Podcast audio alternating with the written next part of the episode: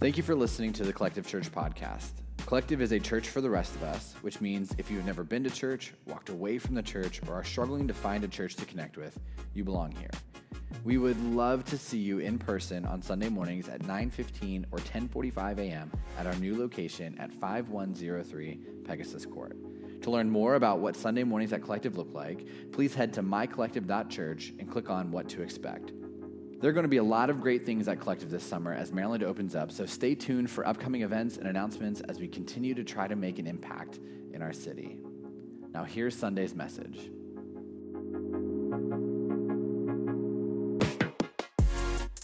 That's easily one of my favorite songs of all time. I have very vivid memories of belting that song out super emotionally when I was in college because I was angsty over whether or not that girl knew my name. She didn't. Uh, it took us meeting four times before she remembered me, but it's all good because we eventually got married, which is a story for another time. Now, I'm sure you're wondering why the band just play Ocean Avenue by Yellowcard. The answer is because it's an awesome song we wanted to play it. Uh, but really, it's because of the series that we're in. Today, we are starting a brand new series called 808s and Heartbreaks, where we are going to spend the next four weeks talking about love. And more specifically, we're going to talk about how God teaches through the Bible what healthy dating relationships and healthy marriages look like. And we thought there's no better way to get into the mood than some super emo songs from the 2000s. So each week, our band's gonna cover a different song, and you're gonna love it. It's gonna be amazing. And while we're gonna focus a lot on marriage in this series, one thing I want you to know up front is that this series truly is for everyone. It's for people who are dating and considering marriage. It's for single people who want to be dating. It's for students to learn something now that you can bring into a marriage later. It's for people who aren't sure they ever want to be married, but actually just want to have healthy friendships. Ultimately, this is a series for anybody who is serious about having healthy, long term relationships. But before I jump into today's teaching, there's a few housekeeping items that I need to talk about. So, over the past few weeks, things have started changing again when it comes to COVID. And I'm sure you're wondering how that will impact Collective. Sticking true to what we've been saying for the past 18 months, we are going to keep following the state and county rules that are put in place.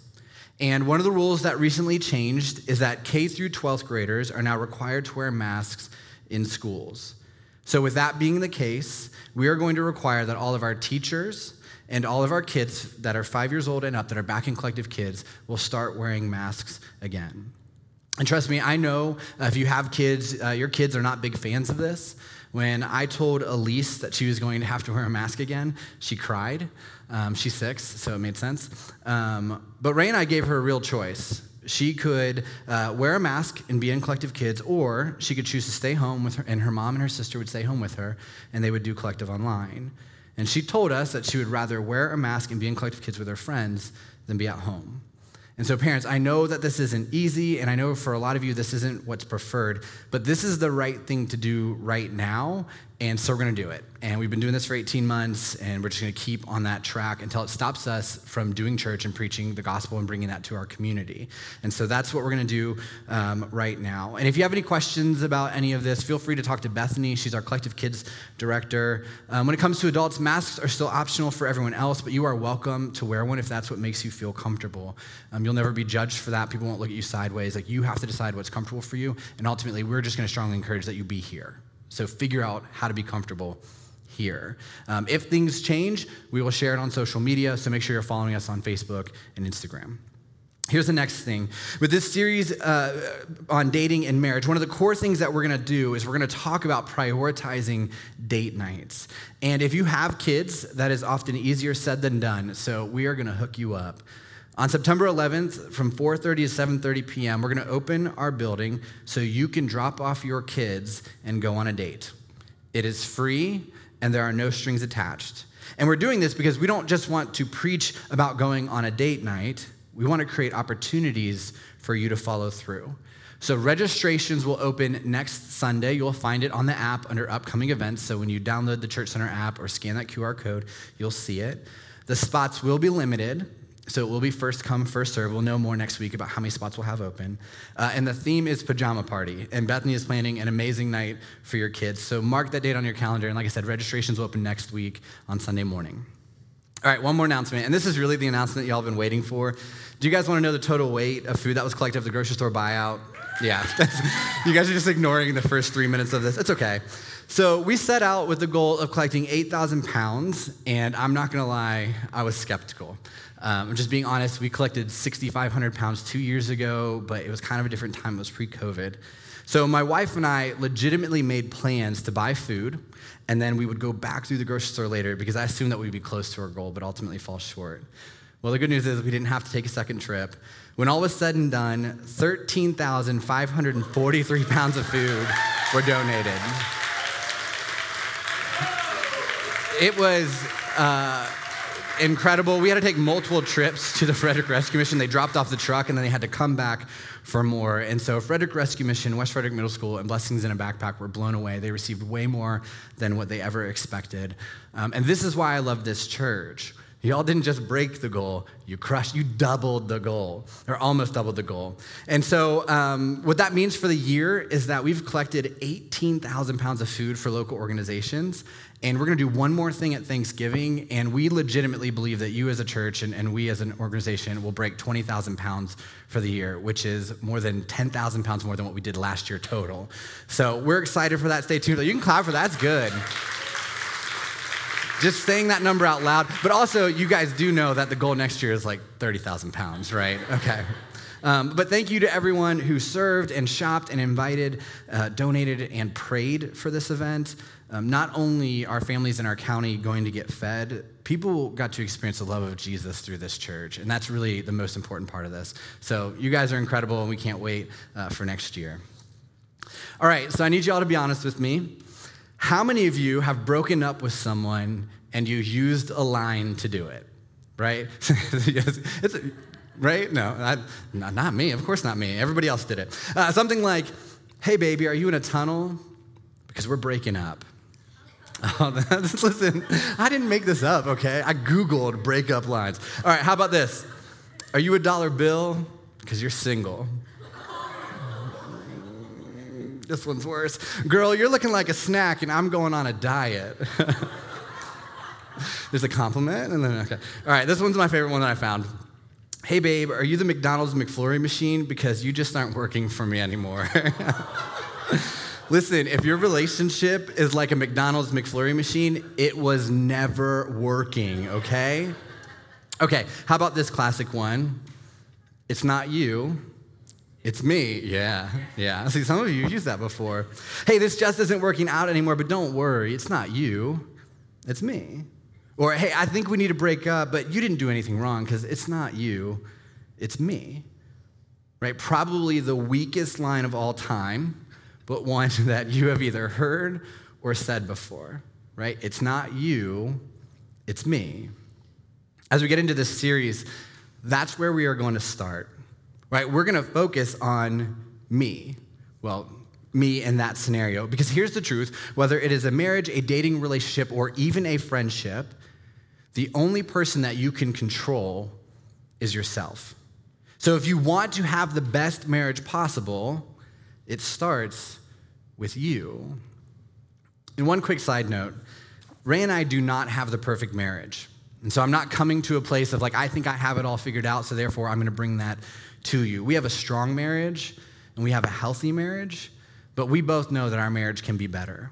And so everything that I share with you today and in this series is stuff that I need to hear and I need to take to heart as well. And so, just so you all know, we are all in this together. But here's the first thing I want you to write down today.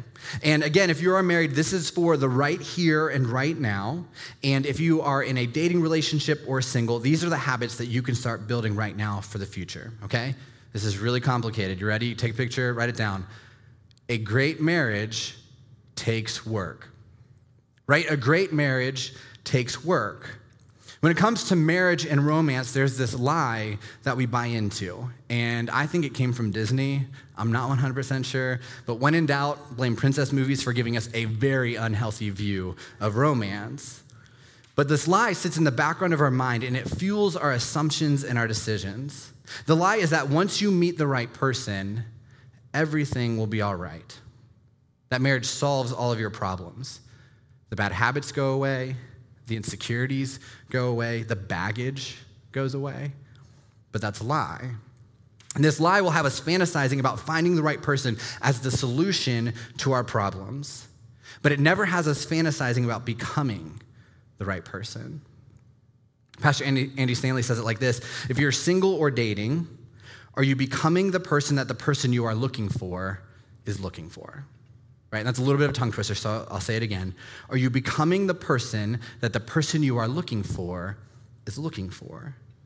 Or if you are married, are you becoming the person that the person you married is longing for? Right? A great marriage takes work. A promise doesn't replace hard work. A promise, a dress, and a party don't replace work.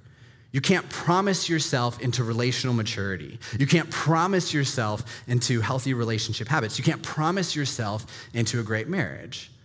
There's no substitute for work when it comes to your marriage. And we know this in every arena of life. Right? We know it in school, we know it at work, we even know it when it comes to our friendships. Athletes know this. I mean, think about this, right? The Olympics just stopped, but what if all it took for Olympic athletes to win gold was a promise? Right? All they had to do was go on social media and say, I promise you I will win a gold, so you need to send me to Japan. Right? That's insane. They didn't simply show up with the desire to win medals, they put in work, countless hours every day for years. And they struggled, they fell short, they learned, they had small victories along the way. They put in the work. I mean, I desire to win a gold medal, right? How cool would that be? I would wear that thing everywhere. I'd preach in that thing, right? Oh, this, this is just my Olympic medal that I won because I wanted it really, really badly. That's ridiculous, right? Because the truth is, I am a very slow runner, okay? I don't understand how they do the turn thingy against the wall while they're swimming. I suck at golf, can't hit a golf ball to save my life. I haven't ridden a bike in 20 years, so the idea of like turning it sideways and like driving around a track is terrifying, and I don't fully understand rhythmic gymnastics. But just because I have the desire to have something doesn't mean I'll get it. It takes work. And if, not, if I'm not willing to put in the time, I will never receive the outcome that I want. And the same is true in marriage and dating relationships. To win relationally, whether you are married in a relationship or looking to get married, you have to put in the work. Saying I do doesn't make you capable, it only makes you accountable. And when you are accountable but not capable, eventually you will be miserable. And there are a lot of ways that you can put work into a great marriage. And we're going to talk about a bunch of them over the next few weeks, but here's the baseline for this series. We're going to look at a single command that Jesus made that when you understand it fully, it changes everything, especially relationally. And it's so simple, but the truth is we've complicated it. People who do what I do for a living have complicated this. The church has complicated it, but it is so simple. Here's what Jesus left his first century followers with. Here's what he left us with. Jesus says in John 15, starting in verse 12, he says, This is my commandment. And commandment is just another way of Jesus saying, Hey, this is my rule, this is my law, this is my decree. So Jesus is talking to his followers and he says, Hey, this is my one rule. Everything hinges on this, so just remember this one thing. This is my commandment love each other in the same way that I have loved you. Not the way that you have been loved, not the way that you have heard about love, not the way that you imagine love. Love each other the way that I have loved you, which is a whole different type of love. And to understand what this type of love really looks like, we actually have to read something that was written by Paul. Paul was a follower of Jesus that was influential in the spread of Christianity. And what Paul would do is he would go to different cities and he would start churches and then he would leave. And while he was traveling to the next city or he was at the other church, he would write letters back to the churches that he started. And many of these letters make up the New Testament of the Bible that we read today. And what Paul did in these letters was he took this single command from Jesus to love each other as I've loved you, and he brought it into the Gentile world, the non Jewish world. Another way to think about it is the, non church world. And while he was teaching this command to non church people, he realized that there was a little bit of a cultural challenge. And so he broke it down so they could understand exactly what Jesus meant. And this is so important if you're someone that reads the Bible, especially the New Testament. Um, this will actually help you understand the relationship between the biographies of Jesus, Matthew, Mark, Luke, and John, and what Paul writes. Okay, so Paul, when he writes, he writes a, a lot in what's called imperatives. These are commands. In other words, whenever you're reading one of his letters and he says, here's what you should do, and here's what you shouldn't do, he's not giving new commands. He's simply giving us applications of Jesus' one single command. This is why, if you read what he writes, you'll see before and after the commands that Paul makes, he always ties it to everything being in Christ or about Christ or connected to the resurrection, or he'll say, just as Jesus loved us. so he isn't giving us new rules, he isn't contradicting Jesus. He's saying, here's what this looks like in the real world. And so essentially, Paul comes along and he defines love for us. And if this sounds familiar, it's because you've probably heard it at a wedding. It was probably at your wedding. You might just not remember. But Paul says the kind of love that Jesus demonstrated toward us looks like this in 1 Corinthians 13, starting in verse 4. He says, Love is patient, right? Love is patient. Love is not pushy. If someone is forcing you along, they are not loving you. Love actually pushes me to give you room. Love chooses to move at the other person's pace. Right? Love is a decision to pause rather than push. Your pace is natural to you. You are comfortable with it. This is why you think everyone should live and do life the way that you do life, because that's the pace that you prefer. But love doesn't expect everyone to keep pace with me. Love says, I'm going to discover your pace and I'm going to slow down or speed up and try to keep the pace that you are comfortable with. And so impatience lacks love. And so remember, it's not you, it's me. So I need to ask myself Am I pushy? Am I impatient? We need to be willing to move at the pace of the people we love. So love is patient and love is kind. Now, kindness sounds soft and weak, and men, I think we especially need to know this. Kindness is an expression of strength, right? Unkindness is weakness. Unkindness is weakness because it means that I can't control myself. I can't tame my tongue. I can't change my actions. I can't control my mindset. Unkindness is evidence of weakness. I once heard kindness defined this way kindness is loaning someone your strength rather than reminding them of their weakness. I'm going to say that again. Kindness is loaning someone your strength rather than reminding them of their weakness. Right? It's doing for others what they cannot in the moment do for themselves. Kindness is love's response to weakness. And so here's a few questions to wrestle with. What is your go to response when you see weakness? Right? What is your go to response to weakness in your spouse or your boyfriend or your girlfriend? Is it to offer kindness, to offer strength, or to watch them keep struggling? Love is patient and love is kind. Love does not envy, it does not boast, and it is not proud. In other words, love allows the other person to shine. Love is willing to step out of the spotlight even when they have a reason to be in the spotlight. And this is so important. Love isn't threatened by other people's success. Love is able to celebrate other people's success without adding their own story to it, without reminding everyone else about their success. And here's where this is hard and this is why it's not about you, it's about me. Because if you don't feel good about yourself, it's hard to let others feel good about themselves.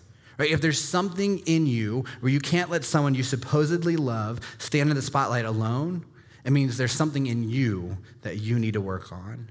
And if there's something in you that you need to work on, work on it. Otherwise, it undermines your ability to love as Jesus has loved you. So we forego our privilege, we can forego the credit that we think we deserve. We forego our highlights so we can highlight what our significant other has done. Do you do that? Or is there something in you you just have to step into the spotlight? Or when your husband or wife or boyfriend or girlfriend is getting credit, you just have to take that shot, right? We have to add in some kind of negative in order to bring them down. If that is in you, that is going to undermine your marriage. So are you building them up or are you trying to elevate yourself by breaking them down? Husbands, how easy is it for you to brag on your wife publicly? Or how about this? I think this is harder. When people are bragging about your wife, how easy is it for you to add on to that rather than subtracting by saying something negative?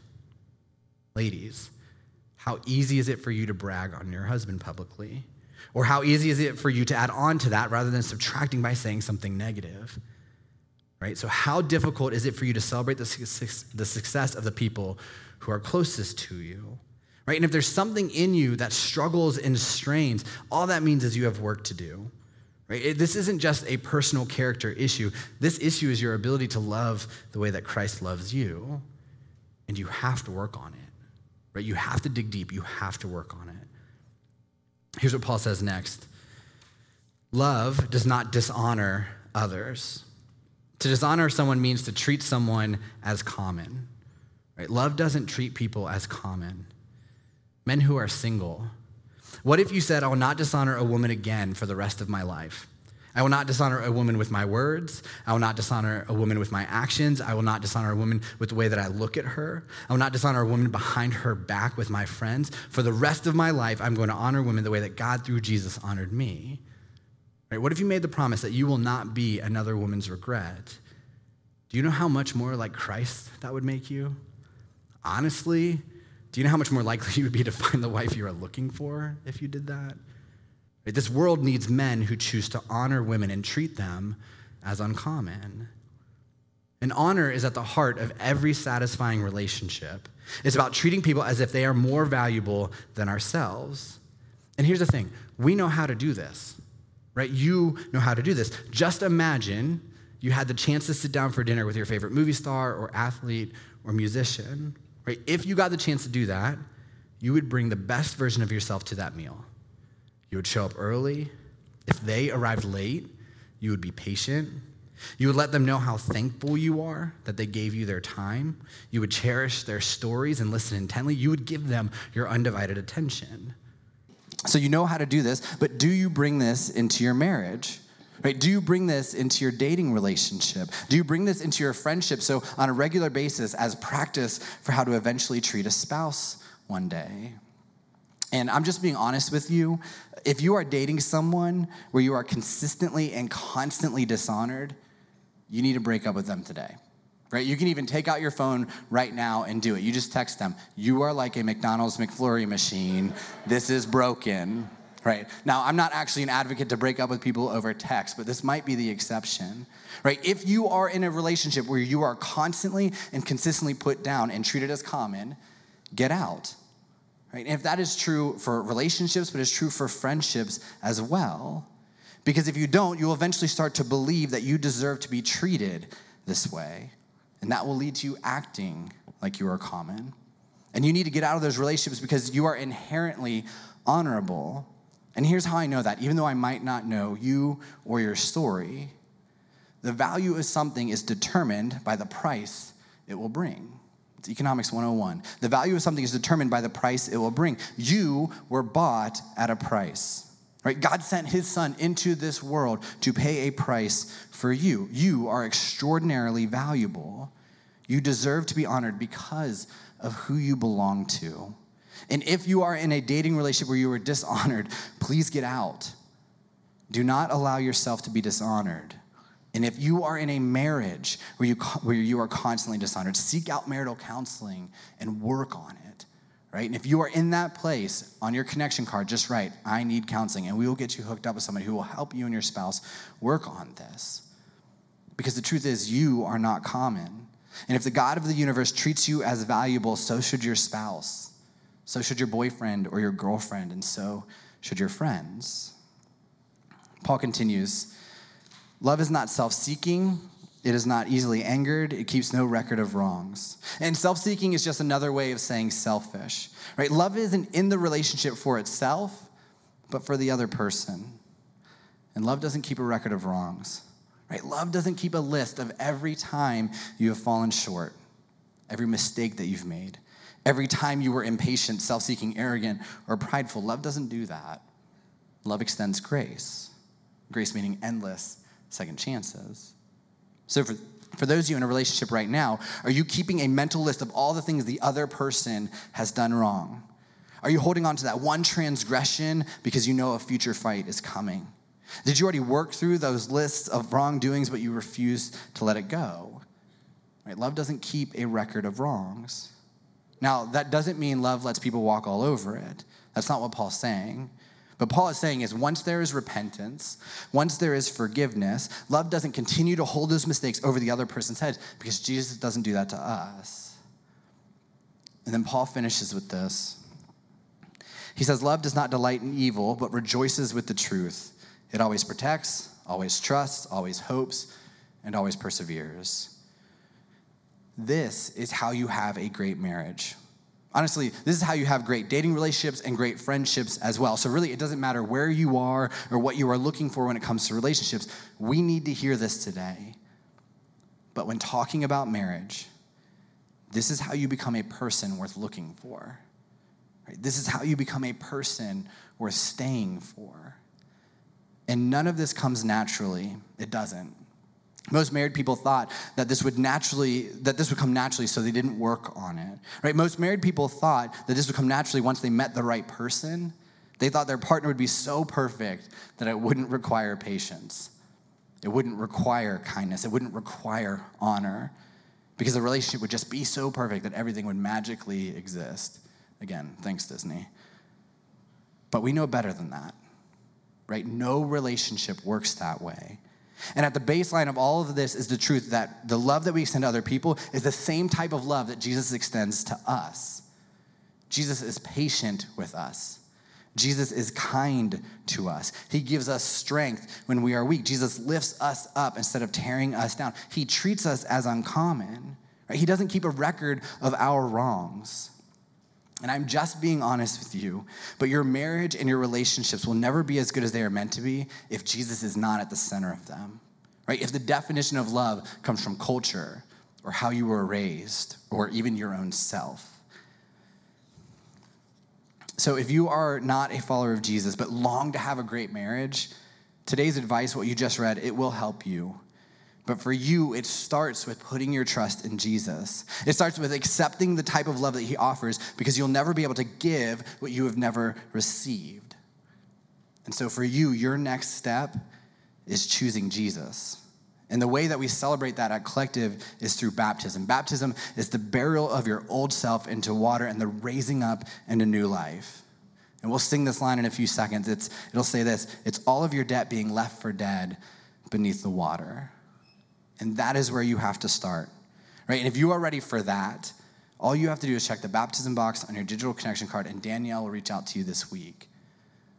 But if you are a follower of Jesus and you have said yes to the love of Christ, you have experienced his patience, his kindness, his grace, that's what you bring into your marriage. That's what you bring into your dating relationships. It's what you work on right now with your friendships so you can have a great marriage one day. And the truth is, your marriage will never be perfect. It won't. You can do all these things perfectly, it still won't be perfect. But Jesus doesn't ask that of us. He simply asks us to love others the way that we have been loved by Him. Let's pray.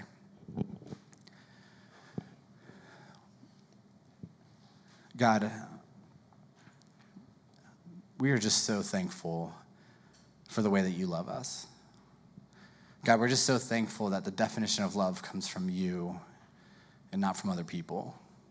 God, not even from our parents or the people that we're in a relationship with, because ultimately it would fall short of what you want love to look like. And God, we're just so humbled by the fact that you are kind to us, that you give us strength, that you uh, give us grace. But God, I pray that as we, we reflect on that, as we hold on to that, as we are filled up by that, God, I pray that that love is what f- overflows into our relationships. God, into our marriages, into our dating relationships, and even into our friendships. So, God, this week, as we go out, help us love the way you love. God, help us love other people in our life the way that you loved us. And God, it's not going to be easy. Um, God, in fact, a lot of us know it's hard and we're trying to avoid it. But God, we just pray that this week is different. God, help us feel your love, experience your love, so we can give it right back out to the people in our life. And God, ultimately, for people here who are longing for the perfect marriage or a great marriage or are married right now, God, I just pray that this week things can be a little different as we move closer to you. God, we love you and pray these things in your name. Amen.